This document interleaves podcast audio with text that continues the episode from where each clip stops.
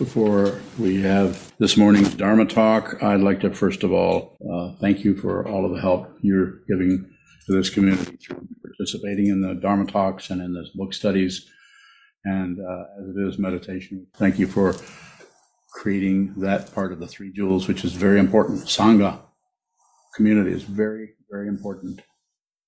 Most of the world can even continue on a spiritual path.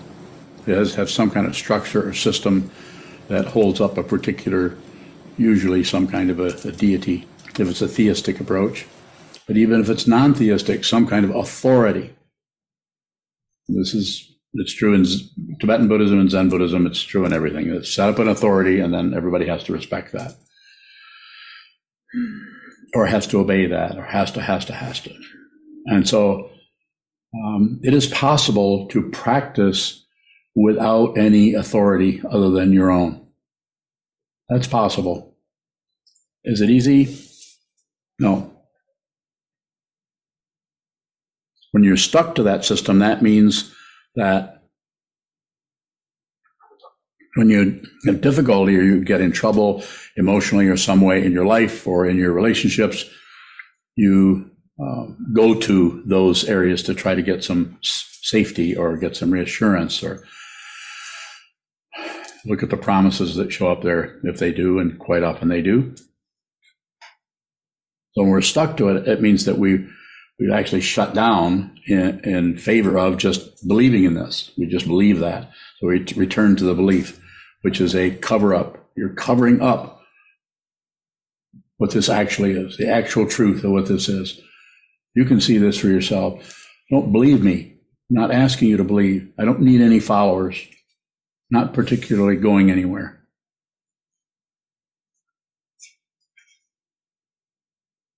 I, I just want to emphasize that. There are times when the teaching person could become revered in such a way that uh, the guru is so uh, everything the guru does that I will everything the guru commands that I will do, which is uh, was something that was repeated by Trungpa Rinpoche which I didn't agree with it when he said it, though I, I felt I was wrong, but I just couldn't. I tried to do it, but I could not. And I feel that this, in some situations, especially culturally, centuries ago, this probably was necessary. Because just because the nature of what? Just communication alone, a message that starts here won't get over there until it gets over the mountains. No telephones, no walkie talkies.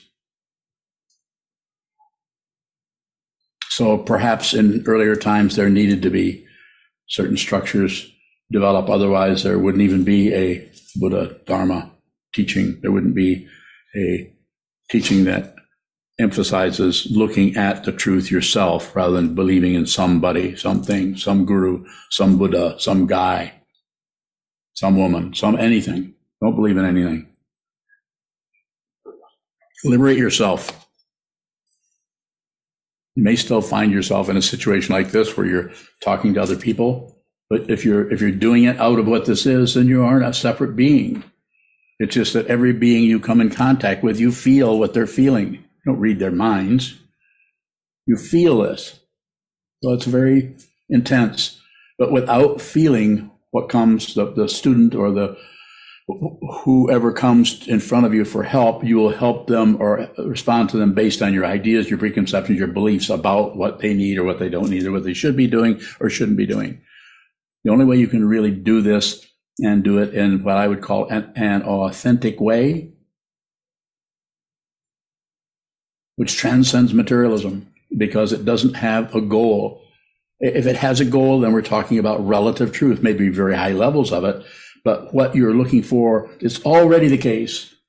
You already are the Buddha. You already are the awakened one.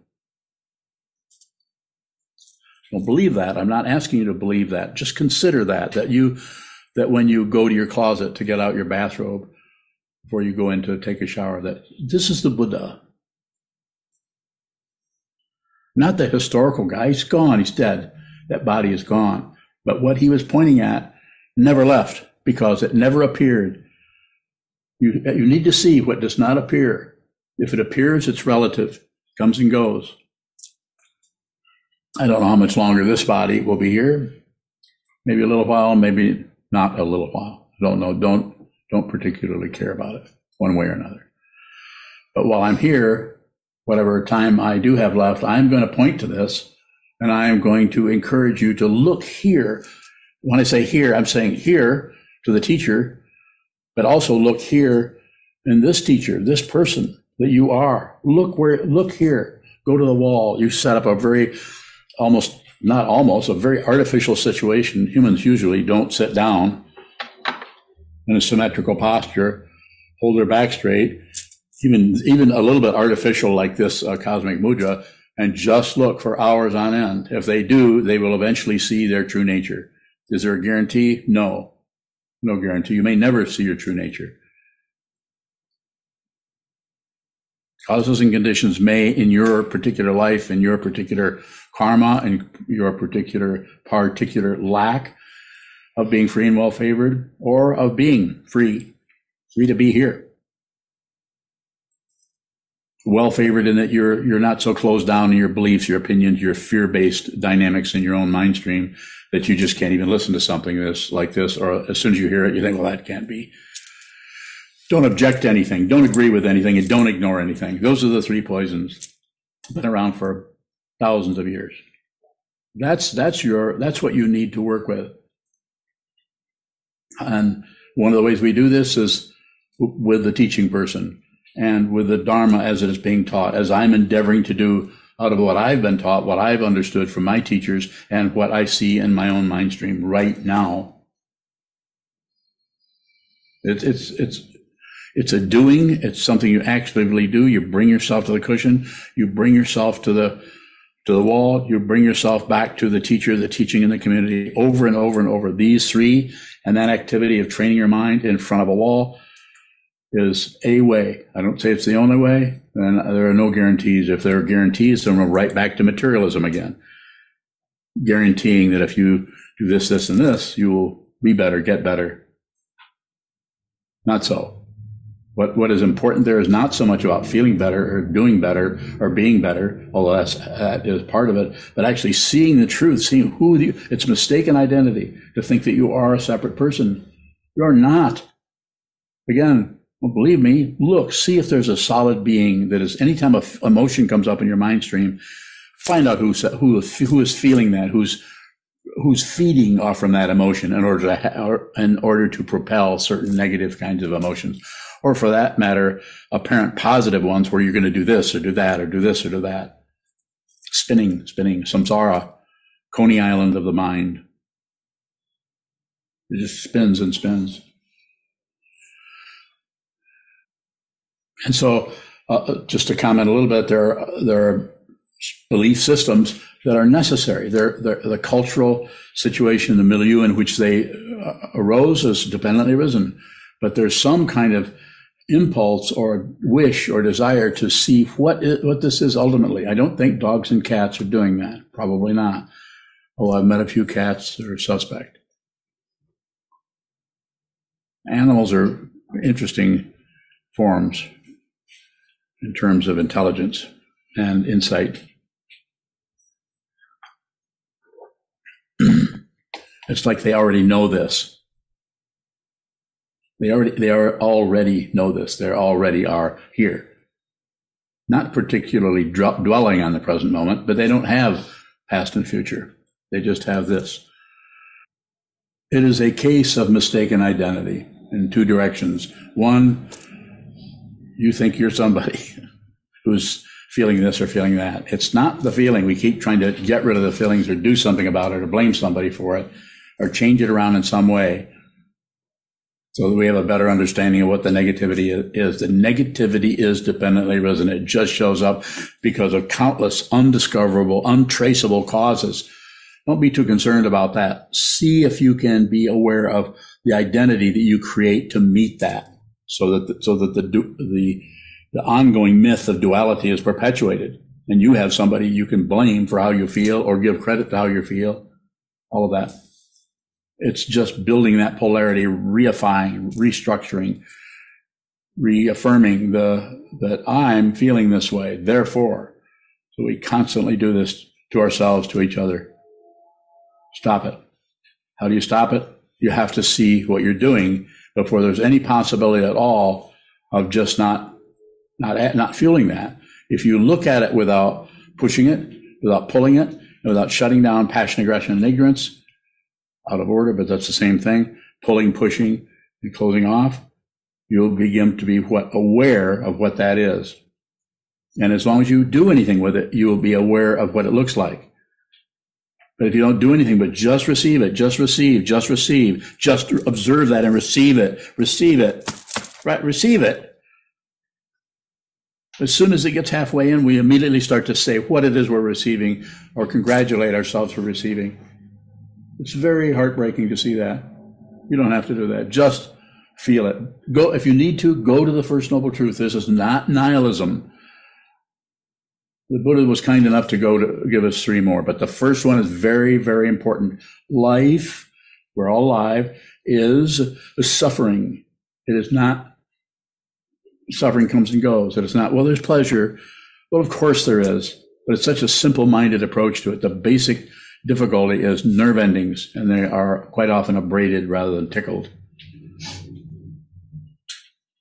And it ends in sickness, aging, and death, as we know from the teaching.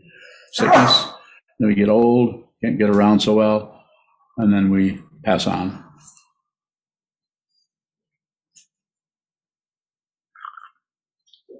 I've said this a few times. I'll say it again just on the chance there's somebody listening to me. If you see what this is, you won't know what it is. Because if you know what it is, then we're right back to the relative position of a goal. Oh, finally, I'm realized, or I, I think I, I think I see the fundamental nature of everything now, or I see how we're all not separate. If you're saying that, you're just, you might as well be stuffing, uh, stuffing dirt up your nose. Just receive it, receive it. You can do this. You practice receiving by practicing shikantaza. I'm, not, I'm sure there are other ways. I practice lots of uh, uh, other ways. I practice tantric practices. I'm not against those. Uh, some cases, those are maybe important.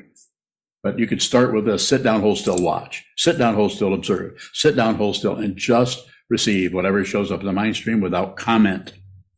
And in this way, you will be able to over time be able to do this in your life with the people you meet.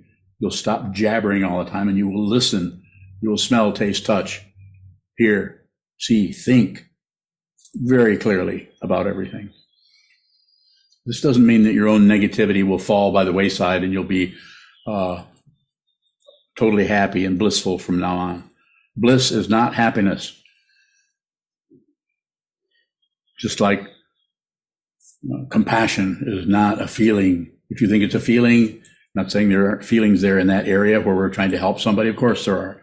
But fundamental compassion doesn't have a compassionator behind it. If it does, it's looking for results. And if it's looking for results, it's not compassion. Got this down to 60 seconds yet? No. Okay. Yes, sir. Shodo bowing. How do we see where the teacher's pointing beyond just believing the conceptual structures?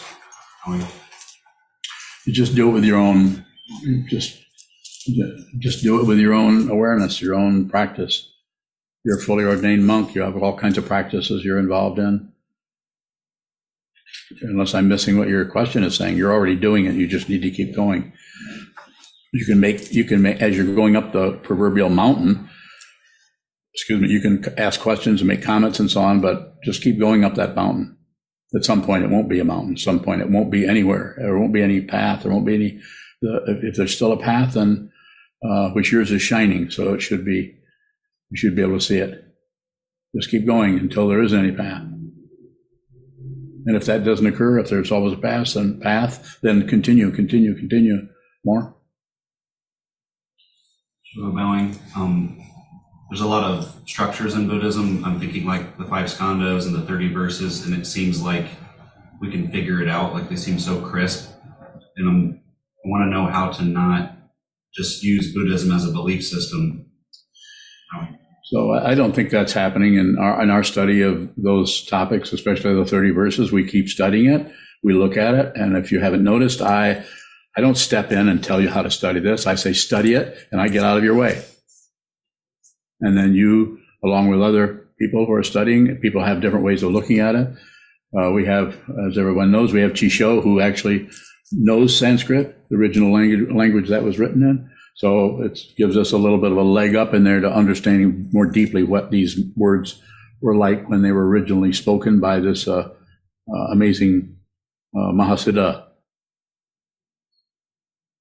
So it's about studying it. It's, as I've said many, and I'm going to say more, it's not about learning it. It's about learning, but not the conventional sense of learning where you memorize everything and take a test. There is a person in here that I can see that if you've gone to a book study and you've studied it and you come out of the book study and you say, I didn't understand, that is understanding. And if you come out of the book stu- study and say, I think I did understand that better, that is understanding. There's no, there's nothing but understanding. There's no conclusion. You will never be tested by me other than looking right here. That might be a test. But every test has to be extremely individual. And it has to be your test, how, how your life, how your relationships, how your teacher, how other Sangha members are testing you all the time, in a sense. But there's no test. This is a very primitive way of educating anyone. I don't know if it'll ever change on the earth. I don't know if the earth will last long enough for it to change. But education is not about memorizing facts, facts and concepts and ideas. Somewhat, we need to do some of that. But it's about our understanding of what this is. That's what we're looking at. That's what we're endeavoring to understand more. Okay. Sir. Hughes, I'm what do the teachings mean by knowledge if seeing this looks like not knowing? Transcendental knowledge. There's different kinds. There's a prajna of just knowing how to uh, how to uh, clean an altar. The prajna, that kind of there's ways of doing that that get extended beyond just finding the right soap and right, the right cloth. There's a knowledge that goes beyond that. It's, a, it's transcendent knowledge. It's still a, still a knowledge, but it's not the kind you can test.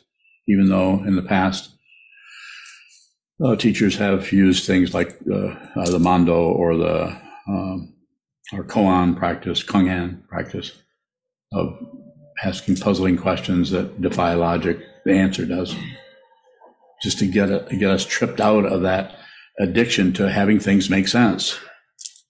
More. Hughes, I'm going, what's the distinction between that transcendental knowledge and wisdom? Same thing.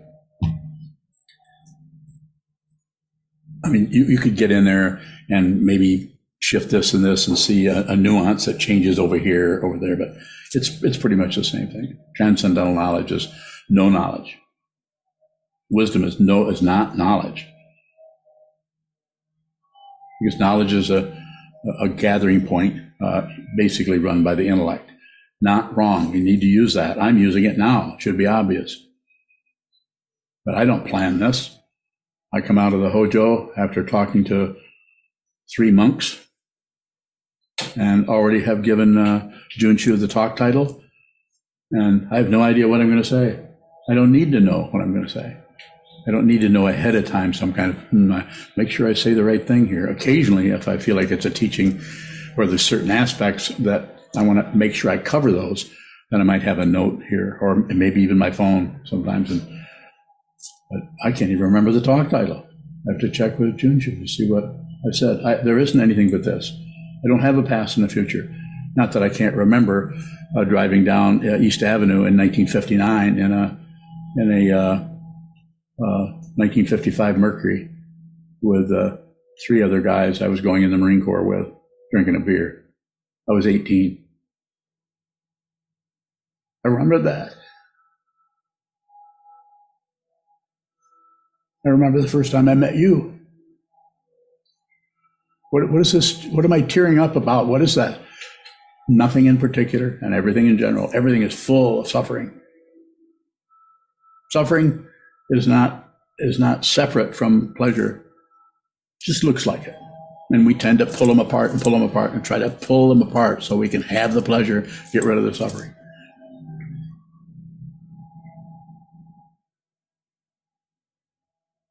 It doesn't mean that there's wisdom, that the thoughts drop away. It means that they find their proper, dependently arisen relationship to consciousness, which is seeing has returned to its own form. It's consciousness only. The body mind can drop away. The consciousness doesn't go anywhere. It doesn't have a location. Although we think, well, I'm conscious or I'm thinking or point to our head. In Japan, they point to their nose. As for me, and we, we go, I think, I think we point to our left shoulder, right? Well, as for me, that's not funny why you're laughing. You're not laughing, you're smiling. Further question in that area. Pardon my silly humor. There another question in here? Sir? Eric Bowing. Is there any danger in projecting authority onto the method? Bowing? Projecting authority over the method? Onto the method. I don't know that I would call it danger, but you're, you're going to have to do some of that and be aware of it in order to even practice a method. I mean, uh, especially the just the method of sitting practice uh, it has to be very, very uniquely individual for each person. How much some people are able to come in here and just sit and sit and sit. Some people are able to prostrate, and some people are able to uh, just on and on. So I think it's so individual with each person. Whereas in the past, uh, teachers, uh, because uh, of the need to control everything and control everybody, everything from Soto Shu in Japan to the four lineages in Tibet, and all of the authority, strong authority structure there with big, big built platforms and wear high hats and everything. Just like the Pope wears a really big hat. It's kind of a silly symbol for authority. Uh, it's kind, this is kind of silly too. Uh, this is supposed to represent the robe of the Buddha, but kind of looks like a bib. So did I get close to what you're looking for, or do you have another question around that? Eric Bowing. Yes, when you were talking about um, authority given to somebody else, a guru or a teacher, it made me think about how I might do that with the method and how that might kind of trap me and somehow sabotage the method if I draw conclusions, well, this will work, or I believe that I'm doing the right thing, I believe this is the right way to practice, that could actually be jeopardizing the practice. Yeah. As soon as you, when you're practicing, as, as soon as you build up some kind of momentum behind it, I'm doing the right thing, I'm doing the right thing, yeah, that can be, it can interfere with, uh, with actual realization because it substitutes, it's a security blanket kind of thing. It's not a security blanket, but it's like the belief, re- reinforcing that belief instead of allowing yourself to be in outer space. When I say allowing, just don't make anything of it. Just do the practice. Keep it very simple. Return to the wall. Return to the Buddha, the Dharma, the Sangha. Uh, do it using these structures, these forms, just a chunk of wood shaped like a person with some gold leaf to say this is valuable. So it's it's just a way of doing it, a way of taking your body mind complex as a human form and and bowing before an understanding that you've sensed from studying it has a lot of power behind it from the point of view of reality. What is reality? What is this? It's not why is this this way, but what is this? That stops us so that we just look at it. And so, all you really have to do to respond to your question, maybe uh, more closely, would be just be aware that you're doing that. You don't have to change it. If you find you're using it, just just watch it. Don't uh, don't necessarily push it away or eliminate it or try to get rid of something so you can be more more better, more don't, don't improve. Thank you. Yes, And, um, oh, go, go ahead. I'll get to Kayun in a minute. Go ahead. Moses Bowing. Um, a minute ago, you said you encouraged us to look at the identity we create to meet the negativity. You also frequently say be the negativity I do. to get rid of.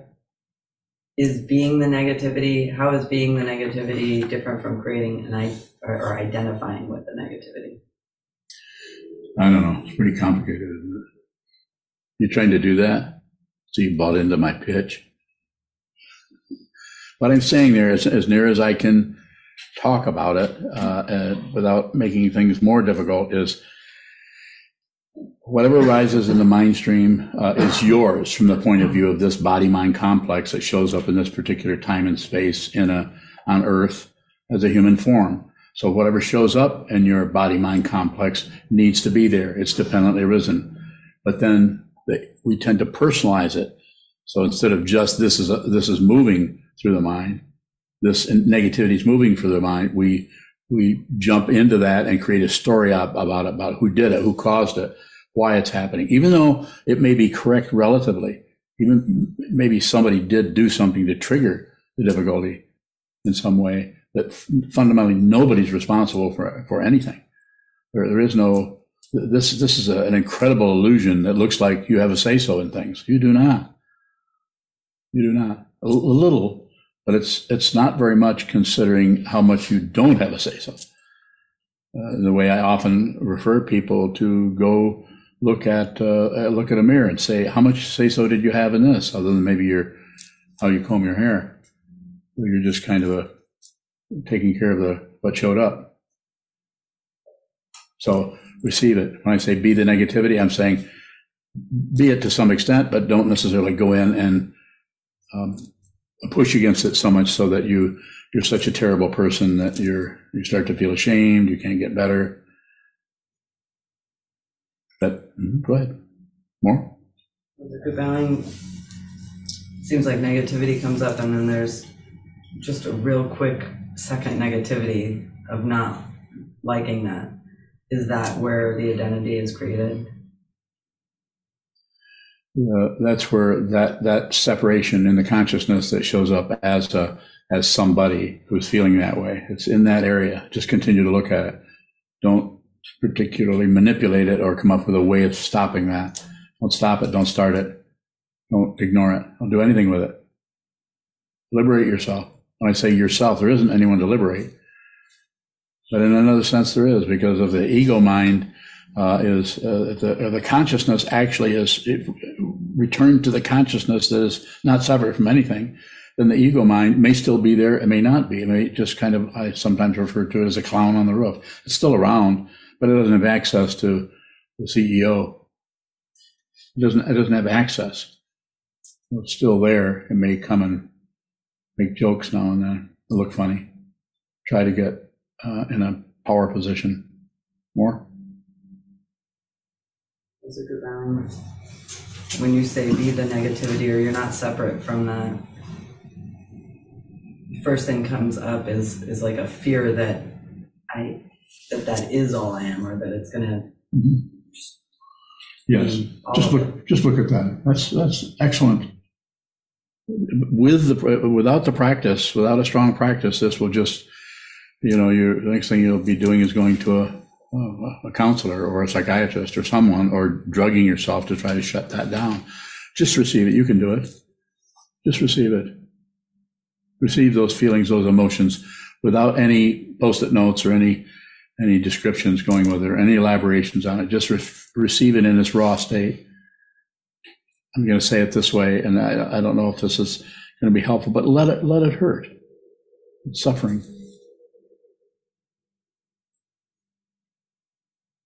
More. Kayun,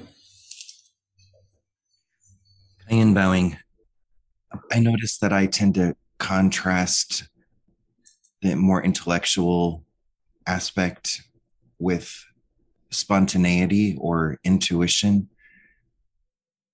Does transcendent wisdom also transcend that bowing? sure. Transcends any any particularity or any movement this way or movement that way, or adding in some intellect, or using a concept here, or using a structure, or changing the way you meditate. all of that. It goes way beyond all of that. And when I say it goes beyond, it doesn't go anywhere.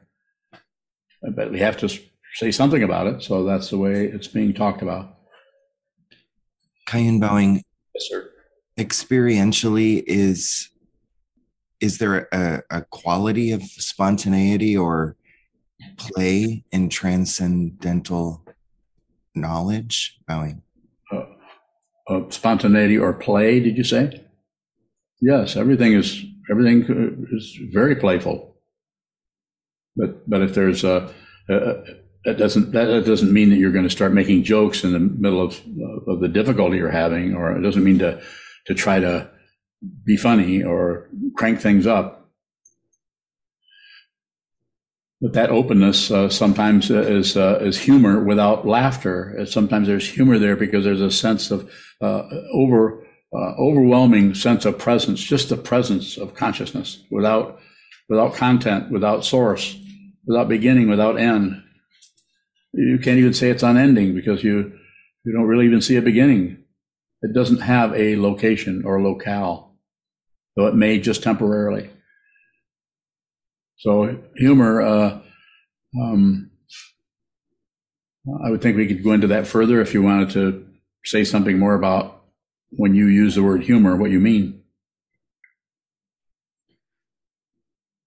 Kayun Bowing, I, I think I, I use the word play, but I I'm just wondering, as you sit down to give a talk, it seem it, it is what allows you to give the talk intuition or spontaneity, Bowing. I think for me, and I've said this before, I'll say it again. I think for me, what makes helps me to do this is a vow, and that vow is to be with all things. If you personalize it, it's the vow to save all beings. Uh, I don't belong to. I, I belong to everybody. I'm not some kind of a of a savior or a sage or any of those fancy words. I'm, but but what I'm doing here, and why there are some a few people listening to me, is I am talking about what this is not what I think it is, not what you think it is, not what anybody, not what the Buddha thinks it is, but what this is. And I want to help you, encourage you to see this yourself. And you may find that you're still practicing Buddhism. You might find that you're teaching Buddhism. But to, uh, to come back to your question about play, I would say yes. There's no. There's no. When I sit down here, I don't. I don't have any standard to live up to. I don't have to give a good Dharma talk. Sometimes I ask somebody afterwards, uh, "How was that talk?" And usually they say, "Well, it was, it was, all right. It was, it was okay." And you say that? No, it's good. It's pretty good talk. Uh, because I have no idea what I said. I don't have any idea what I'm saying now. It's not that I couldn't maybe remember some of it. If you tested me, maybe I might remember remember a couple things. Kayun Bowing, That sneeze. You should just let it all blow out all over everybody. These are all washable. You, you would rather sneeze up your armpit and then wash that later? Okay, gotcha. Okay, good. That, my apologies. Where- Kayun where- Bowing. where were you at? That was not humor. That was just commentary on, on etiquette. um, how how does returning to a, a form like the vow help us to see space bowing So, uh, because there there is there's no understanding of the vow that shows up in the intellect in a way that that takes up any room.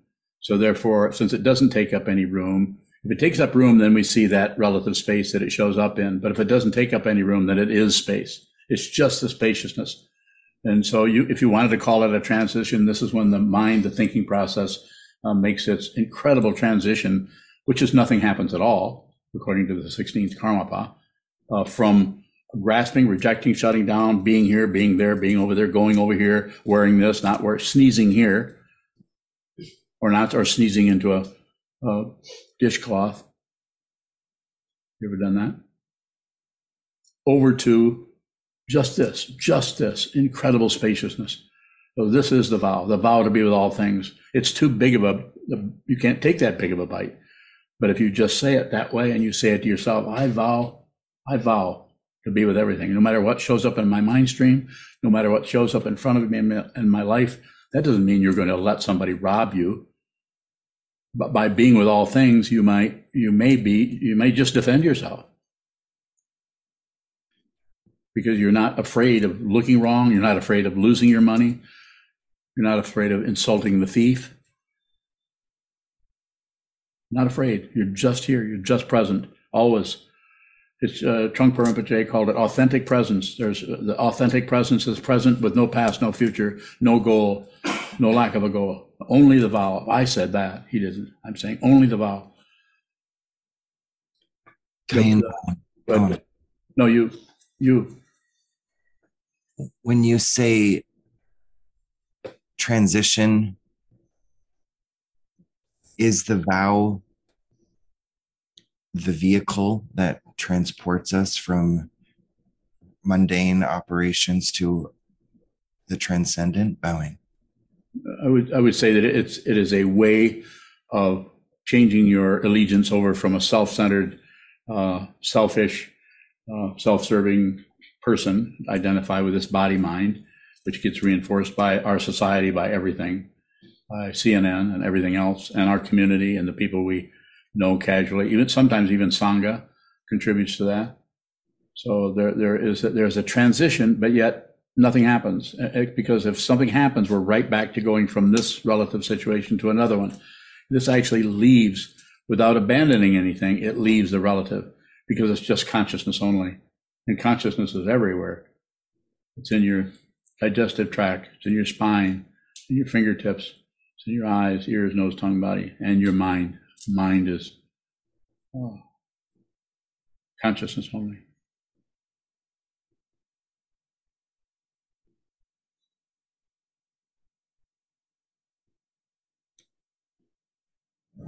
Sure. Uh, Paushan bowing.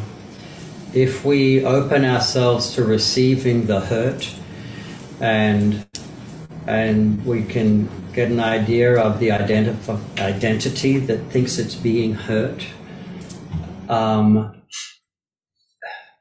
how do we receive the teaching to know how to skillfully respond to the source of that hurt? Um, Uh, the skillfulness uh, uh, needs to be uh, just come out of, of how you function. There's no one who's skillful. So there's no personhood there. There's no credit. There's no credential. There's no graduate degree for being skillful. Or upaya is a fancy Sanskrit word.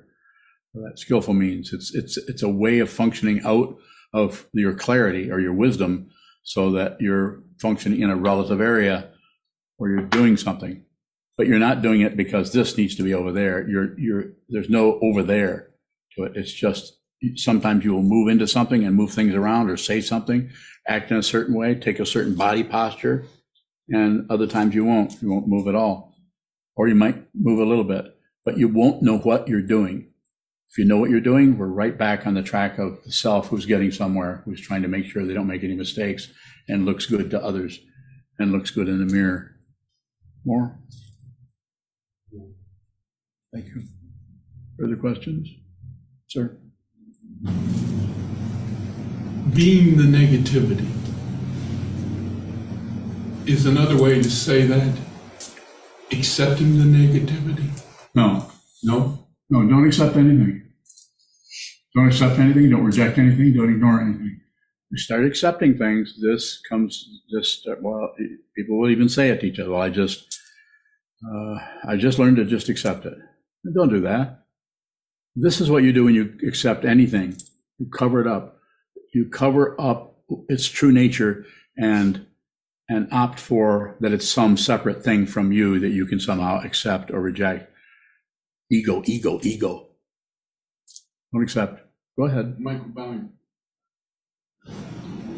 but isn't rejecting that negativity also a cover-up Well, that's what he just said. Don't accept, don't reject. Don't do anything with it. If it's there, then you're, you're aware of it. But don't leave the awareness for what you're going to do, what shouldn't happen, what should happen, or any position on it whatsoever. And that will probably feel like you don't know what the hell's going on and you're lost in space. Because the ego mind is needs the reference points of accepting, rejecting, shutting down in order to continue to to get the nutrition of otherness, the nutrition of I'm over here and that's over there. I'm doing really well. I've learned to accept, or I'm not doing so good. I can't do this. I just feel so terrible. I'm never going to get anywhere. Constant uh, reinforcement of the negativity, reinforcement of the positivity, reinforcement of not looking, belief in something reinforces that.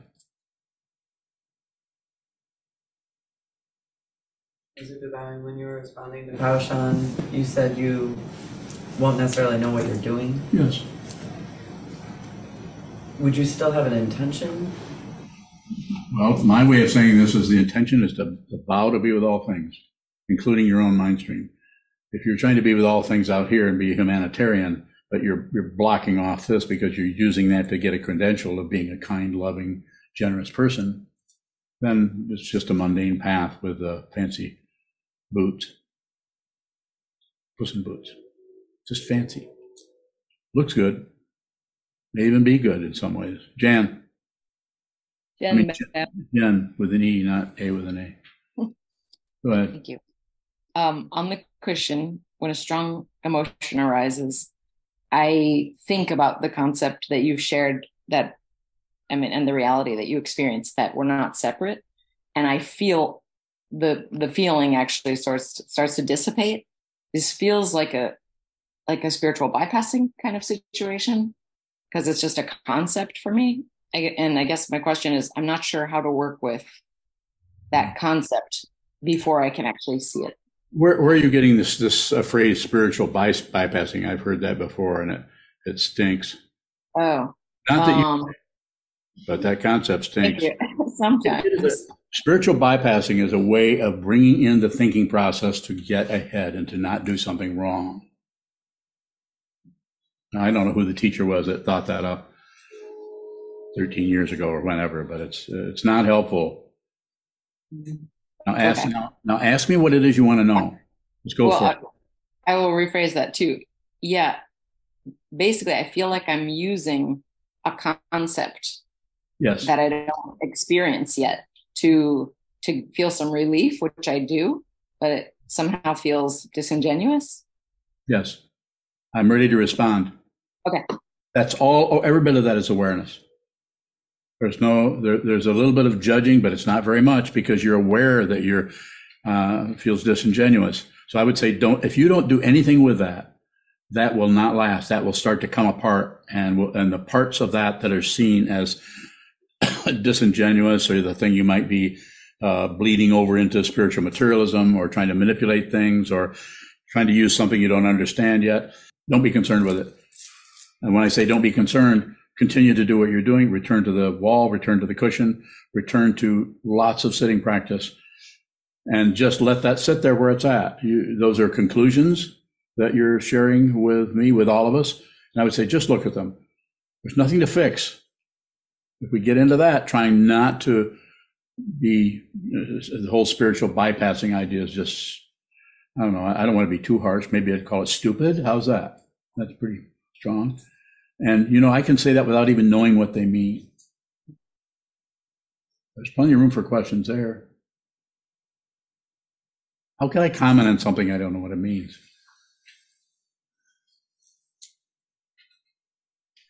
Are there further questions? Except that one. Don't ask me that. Rehan bowing. Do you ever have your um, mind make sense, finally make sense of what you're seeing? Uh, I, I'm not sure if what you're what uh, what you what it is you want to know. I, I am hearing your question. My mind finally makes sense of what I'm seeing. Yeah, so Yeah. I don't know. I'm seeing Right. something and I'm not sure what it is. Well, I say I'm, but Yeah. I started to meditate the way you instruct. So I was watching my thoughts. Yes. My thoughts seem to be very concerned. What is it I'm seeing? I'm seeing something and I don't know what it is. Let me think about it. And I actually can't. And Good. there's a, I'm happy to good hear thing. that. that you're, this is shikantaza. Yeah, you won't know what it is. And the important thing here, uh, Rehan, is to sit down, hold still, watch what moves, and if anything comes up alongside of the palm tree waving outside your window, or a dog barking in the yard, or someone walking down the hallway behind you, anything, or some memory of something that happened yesterday, it just got just showed up for no apparent uh, uh, reason. Uh, just observe, just observe. And when the thoughts come up that uh, you don't know what this is, just that's fine. Just receive that. Don't abandon that you don't know what it is for trying to figure it out or or trying to make it make sense. Very, very, this, we get right into spiritual materialism. It's not that there aren't times when we need to find out what, if something makes sense because we have a, an issue, a problem with, uh, you know, why is the, in our situation, why is our basement flooded with water again? After we just did something for it to, to fix it. So we, we found out what that was. So that makes sense. And now we see why that happened. But when it comes to the mind stream, this area in the mind stream, the thinking process, which I'm about to create something in all of your, uh, uh, all of your mindsets. I can just, and I do this often. It's kind of funny, but it's actually true. I mean, I, am actually saying uh, there, there's a there's a blue squirrel in your mind right now, a blue squirrel with a pink neckband. It has a cow. It has a has a buckle on it, and the buckle's gold. You never can get rid of that. Long after I'm gone, if you're still here, you can remember that pink squirrel. So how do I tell the difference? Did you hear what I said? I only heard a couple of chuckles. I mean, memory is just consciousness always finds its own form, and it's totally delightful. And at the same time, it's deep, deep suffering of others. The whole world, if you if you receive even a, a zillionth of a percent of the suffering of the world, you would just collapse. You would fall over. You wouldn't be able to stand up, as His Holiness the 16th Karmapa did uh, way back in the, I think it was in the late 70s. It was in Hong Kong, went out on a, a balcony and collapsed because of the suffering he sensed uh, in the city of Hong Kong. He could not stand up. He fell over because he, he didn't realize uh, this this gentleman who was very, very open. I met him. I consider him a teacher, the 16th Karmapa, who died in 1981 in Chicago or near Chicago. So they, you can't, you can't, you aren't going to be able to handle the whole thing if it comes to you uh, uh, as a as a landslide. So just observe. You're doing fine. Just continue to sit. If you just recently started practicing uh, Shikantaza, good. Keep doing that. If I can help you, uh, ask questions. So, Jen, uh, Jen, you said something about you meant spiritual materialism rather than spiritual bypass. well, I'm glad to hear that. I'm, it's such a relief. I mean, it's just, okay. Now, no, it's not because spiritual materialism is just to be, just be aware of that. You don't have to get rid of spiritual materialism. Just have to be aware that when you're something in consciousness is grasping, just watch the grasping. You don't have to get don't have to get rid of it or have it do something else. And it will it will just come apart of its own. There will be no one who needs to dismantle anything. More, Jen? Again, bowing. So in that moment on the cushion, I just watch watch that that concept arose of I'm not separate. There's no one here to be this angry. And then watch that it gives me some reprieve and watch that I criticize that it feels like spiritual materialism. Yeah, And just that's it. Perfect. Perfect. Just do that. You are not going to be able to find a path that that shows up as a aha. Now I, I think I've got it now. You're not going to be able to do that. It will always seem, from the point of view of logic or reason, it's always going to seem just like a, uh, you know, a, a pile of vegetables you know, rotting in the sun. It's just going to go this way. It was valuable at one time. Now this, this over here still doesn't, it's there. And I think I need to keep it, but maybe not. Maybe I'm going too far. Maybe that's spiritual materialism. I mean, so we just get caught in that, in that, uh, uh, that incredible spinning called samsara of around and around. And I like it. I don't night and day, night and day, night and day, clear, clear and confusing, clear and confusing, clear and confusing. And we think one is better than the other. And that's what you're, what you are going through in your practice just get back to the cushion and return to the teacher, the teaching, and the, and the community. In however you do that, and just continue from now on. Go on. I have a follow-up question that Jen's asking. Now, earlier, you also mentioned uh, being hurt. So my question is, when I this is off cushion, I noticed that I also use conceptual reminders. Could be a mantra could be a sense of curiosity, but this is more from my conceptual understanding that don't do anything, just receive. I'm mm. very aware of that. So my question is, is that necessary for me to have the experience to be a doormat and losing the wars to be able to receive, especially in the hard situations? Valley? Don't, don't, uh, I wouldn't use the word dorm, doormat. uh, that's, uh, even though that's sometimes used in teaching the path of the bodhisattva, that he, she, they will just make themselves a, a doormat or just lay down and let everybody else walk over them. So sometimes it's taught that way. And uh, I don't think it's particularly healthy to go into it in that area. It might have been valuable a thousand years ago. I don't think we have to do that now. The idea is to receive as best you can don't go to war if you if you can, but don't don't go to war with going to war. So uh, allow yourself, give yourself a little bit of uh, breathing room, so to speak, and and allow yourself to uh, get upset. Or you know, when I'm saying allow, I don't know how else to say it other than that word. That even that doesn't work. You'll know. Don't I say don't do anything unless you have to. And there are times when you you need to get mad. You need to shake your finger at someone, or maybe not. Maybe maybe you just need to say a few uh, uh, specific words to that person or that situation or to yourself. So we're not trying to necessarily get better, improve, and be live up to some kind of standard of kindness. That will come of its own. It won't be a standard. It'll, you'll just be kind because you've the kindness started here, not out on trying to be kind to others necessarily. That being said, there's also practices that talk about being kind to everyone. His Holiness Dalai Lama, when asked about what would characterize his practice or the practice of Buddhism, and, and I think he used that word kindness. But it might take a few, quite a bit of time to get to that point. So you can't. Let's say this: as long as you're returning, uh, return to the wall, and your intention. This is the important part. Your intention is to see clearly. Your intention is to be kind, be reasonable. We, we could use some other words there then you, there really there's nothing to correct. You just continue. It's a path. It's a path that keeps changing, getting different, showing up this way, showing up that way, until there's no path. There's just this. Eventually, there is no path. But there's that is not going to show up as no path until uh, who knows when.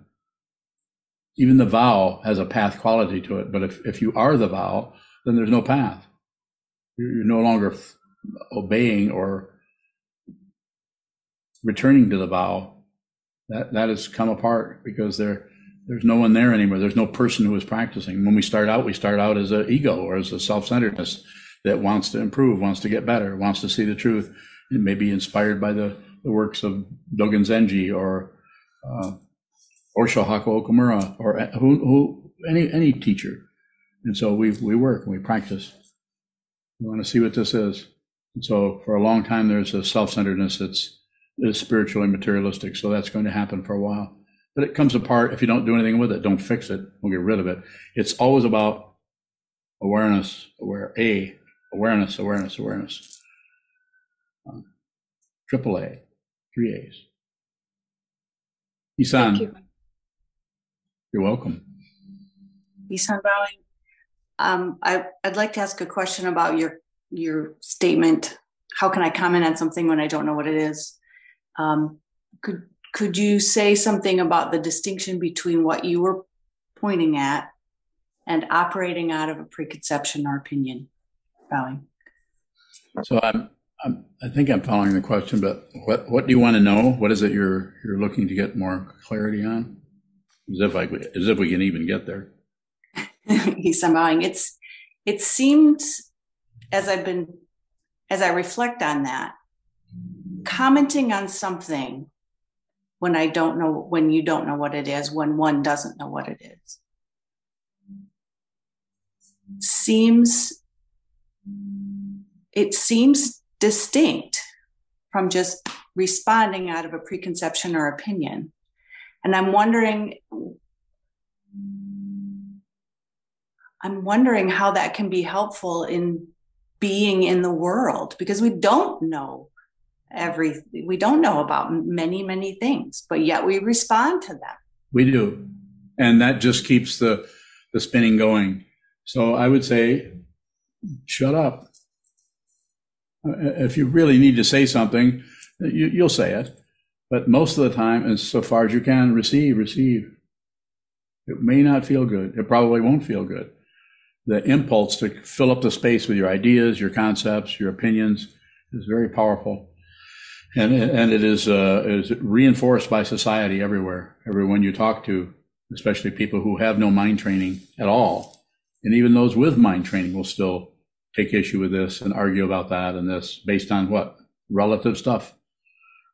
Not that it isn't relatively true, but it we leave the the, the spiritual path for some kind of something that's more crunchy, something we can get our teeth into, or we can move this way or move that way, paint red, paint blue, change the color from blue to pink.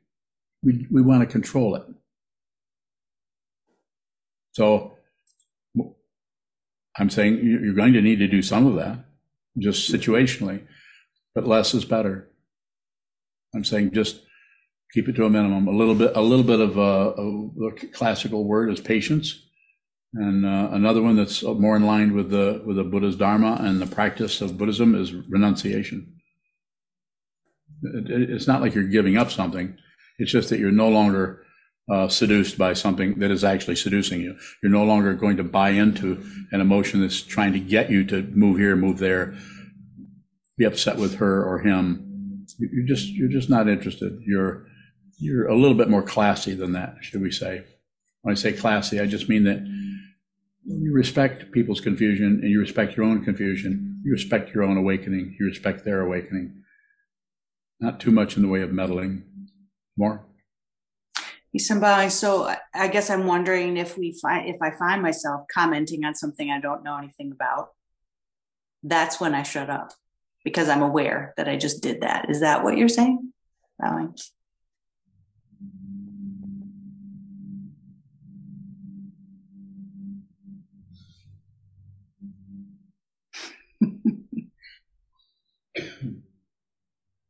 Yeah, I'll go along with that. What did I just agree with? Say it. What did I agree with? To, to shut up when I when I'm talking about something I don't know anything about. I like the tone of your voice there. Did I get it right? now, why why would everybody laugh at that? Why is that? Because you're not particularly a humorous person, are you? No. You're not a stand up or a sit down comic. No. Yes, you did. You did. Showed up. Bowing. Is there a difference in that example of the uh, His Holiness the 16th Karmapa collapsing from seeing that suffering? A difference between that and when we're projecting our unexamined suffering onto others? Bowing. So maybe. So I, this is a story I heard about the about uh, His Holiness. I, I don't know what actually happened, but it resonated with me when I heard it many years ago. So I'm, I'm not sure what it is you want to know about that. Using that as an example, and you're moving into what? Bowing. It, it seems to me that we can think that we're doing that and use it as a um, like a call to arms to go in defense of someone or something. And you you've talked about how we project our unexamined like aggression onto others, and I'm, I'm one, wanting to know what the difference between that is and actually receiving suffering that's out there. I'm not sure still, uh, His Holiness just collapsed. Um, and, and he said, uh, apparently to his, his attendants, his monks that were there, that it was because of the suffering he saw uh, across all of the city of Hong Kong. I don't know if that was elaborated on any further than that. So I'm not sure how you're connecting that to what the suffering that we see that we are doing what with it. You don't. You're not seeing what His Holiness saw. Are you saying if you think you do see what His Holiness or what we understand it is by this story? Which maybe that didn't happen at all. Maybe somebody made that up. More. You can clarify that. Otherwise, I'm going to try to do something with that. What is it you want to know? Say that.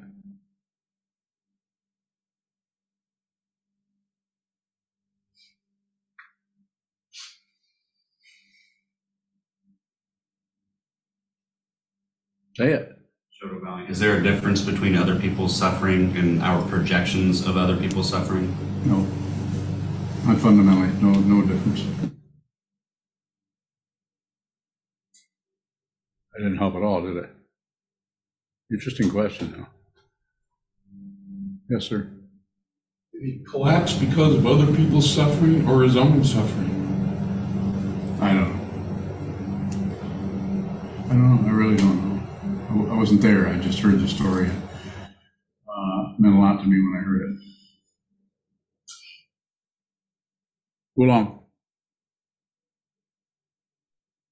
Well, I'm bowing. Can you be clear about something and not know what you're doing? Oh, yes.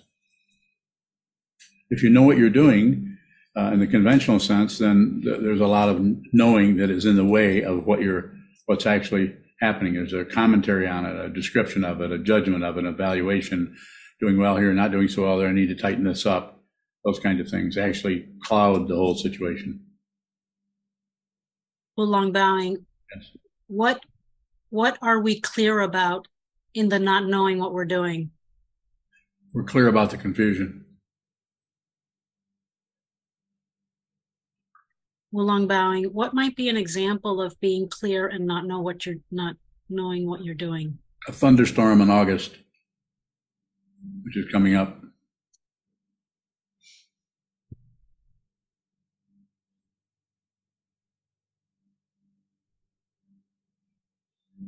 Ahead. Uh, Tamaz from Luton, UK asks, Dear teacher, last time I am doing Vipassana meditation. However, when doing silent meditation, I feel decompression mind, not sure which I need to prioritize. Could you advise, please? Well, sure. I don't know you. I'm not talked to you. At least that I don't. I don't recall. I'm I'm biased. I'm very biased. So in that sense, I say do, do a practice shikantaza, which is just a fancy word that means sit down, hold still, sit symmetrical. All the senses are open. The attitude is just receive, and whatever shows up, receive. Don't get in the way of anything. Don't add a comment to anything. But if you do, then receive that. If you comment on receiving the comment, then receive that. And it can it can double right up. It can triple, and get very cloudy in that area. But just look at it. There's nothing to fix. There's not, there is not a single thing that is incorrect or wrong. You have to see it. Have to see it. So the Dzogchen masters have been teaching this for a long time. Longchenpa, and as did uh, Trungpa Rinpoche in his own way, and as did Kobun, Kobun Roshi. Just different ways of teaching the same thing.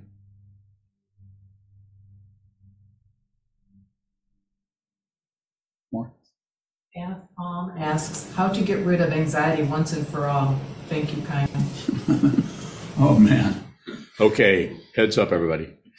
How to get rid of anxiety once and for all. Um, stop separating yourself from it, trying to be something else. Be the anxiety. Be, be the anxiety. It won't hurt you. It's just anxiety. Does it suck? Yes. Is it difficult? Yes. Does anxiety feel like it's never going to go away? Yes.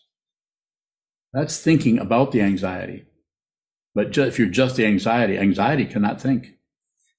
It doesn't think. It's the thinking process that that when the anxiety comes up, which is dependently arisen, belongs to no one until you come along and tag your name on it and you claim that. It's just like you're it's like you're going to the post office and there's a bunch of packages for nobody and you claim them. Stop it. It's just like, I'll take that one. You don't need that. You don't need that kind of garbage. It's just boxes full of junk. That's dependent origination. Not that some of those things aren't incredibly glistening and valuable and sweet and wonderful and musical, of course. It's dependent origination. So you're, in a sense, you are kind of depersonalizing this by looking at and see if there's someone who feels that way. Because that's how you do it. You don't just have an artificial separation like has uh, has been attempted in past centuries where people have to be celibate and not eat anything after noon and all this other kind of razzmatazz. not wrong. Uh, Culturally, that was probably the only thing that could be done at that time within that cultural situation. You don't have to do that. You don't have to become a monk. But if you're if you're on this path, you have to sit a lot. And so coming back to the question, meditate, shikantaza, just sit down, hold still, watch what moves. This is what I, I guess you could say promote.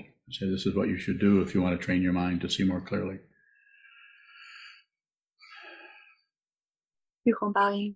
Go ahead. Back to Shodo's asking, fundamentally, is there any distinction between different types of suffering? Baoying. Well, there's a lot of difference uh, between getting open heart surgery and stepping out of thumbtack. A lot of difference.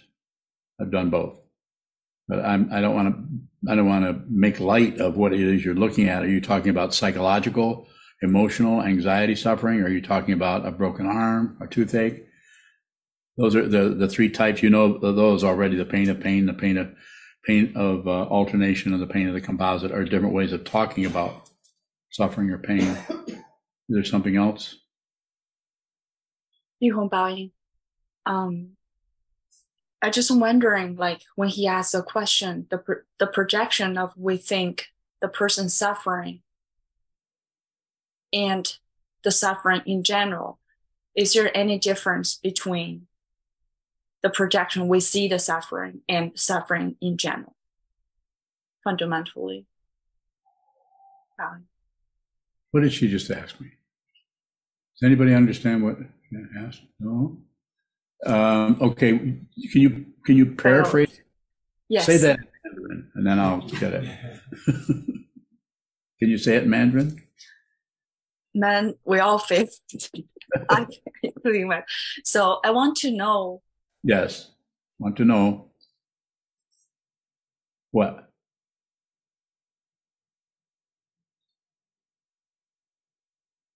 Is there any difference? I, I want to know what is suffering. Suffering. That's a that's a good question. Suffering is wanting things to be other than they are. That's how it's it's generated. If you can just receive the suffering, then it's just dependently risen. It's just the nature of being. uh, The Buddha said, uh, as we as far as we know, uh, life, being alive, which we all are apparently, uh, is suffering. And he didn't say it's kind of suffering, or it's a, when it's not pleasure, then it's suffering. He said it's suffering. Even pleasure is suffering. Everything is suffering. Unless you realize it, then you'll continue to say, well, not exactly. And if you do that, then that's okay. Most of the world does that.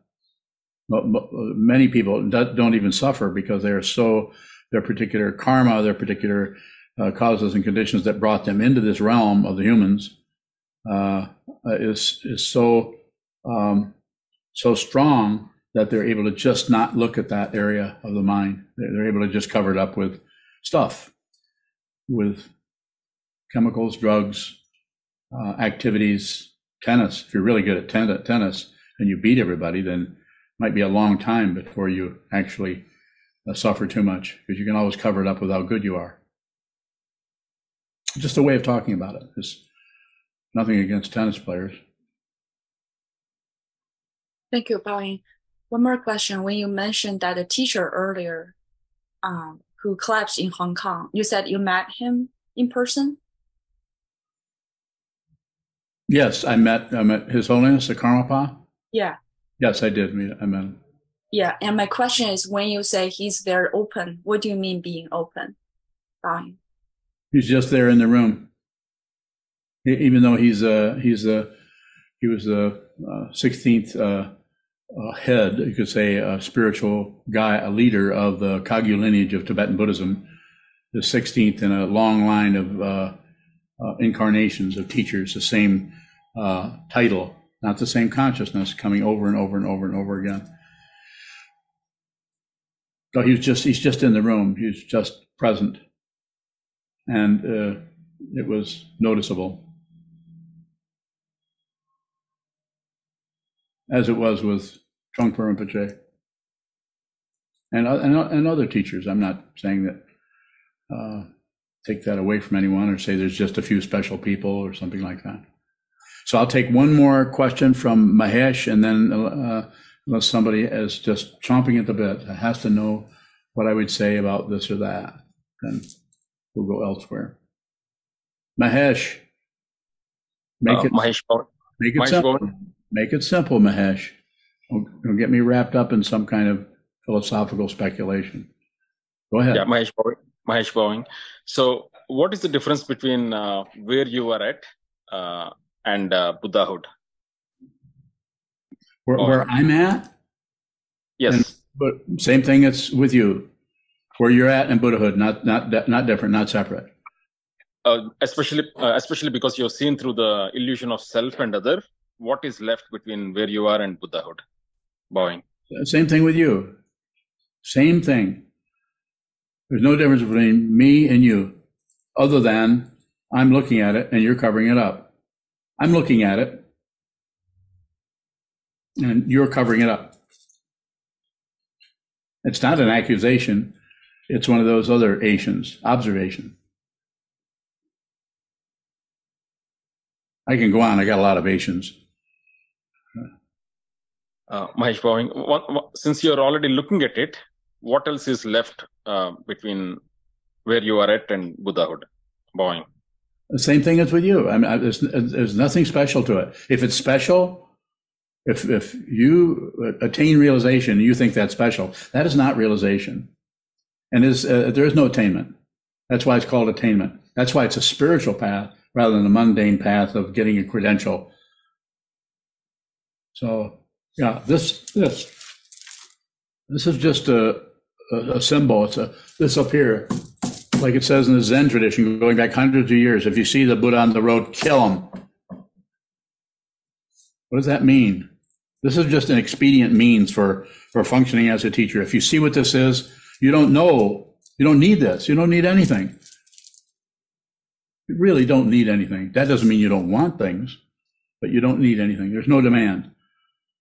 But if I if I start taking this, move the Buddha out of the room, and try to go out and sit on a on a trash can in the alleyway out there, and I'm going to start teaching the Buddha Dharma, which some teachers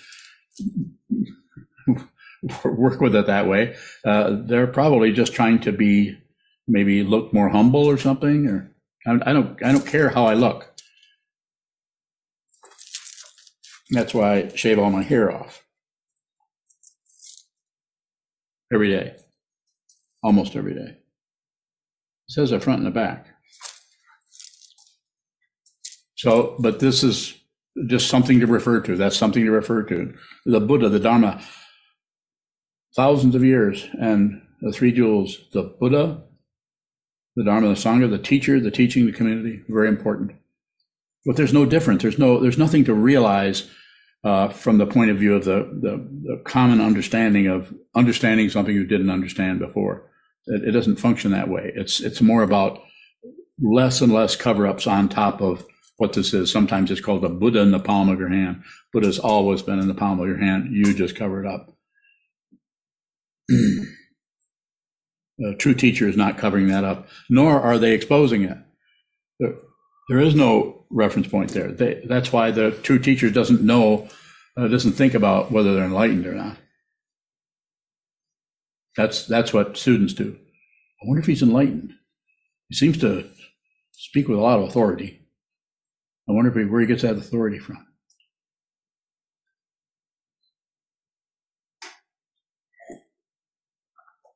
You can see it. I can see it. You can see it. We all can see it. So, final question from the gentleman that wanted to know about shikantaza. I uh, closed it down. Well, I bet he's offended. okay, I guess we can close then. Thank you so much for coming. Hi, my name is Shoka. I am a monk at Sokukoji, where I'm committed to training my mind under the guidance of my teacher, Sokuzan. We rely on your support for our programming, including a scholarship fund to cover living and tuition costs for those who are practicing full time at the monastery. Thank you for your generosity.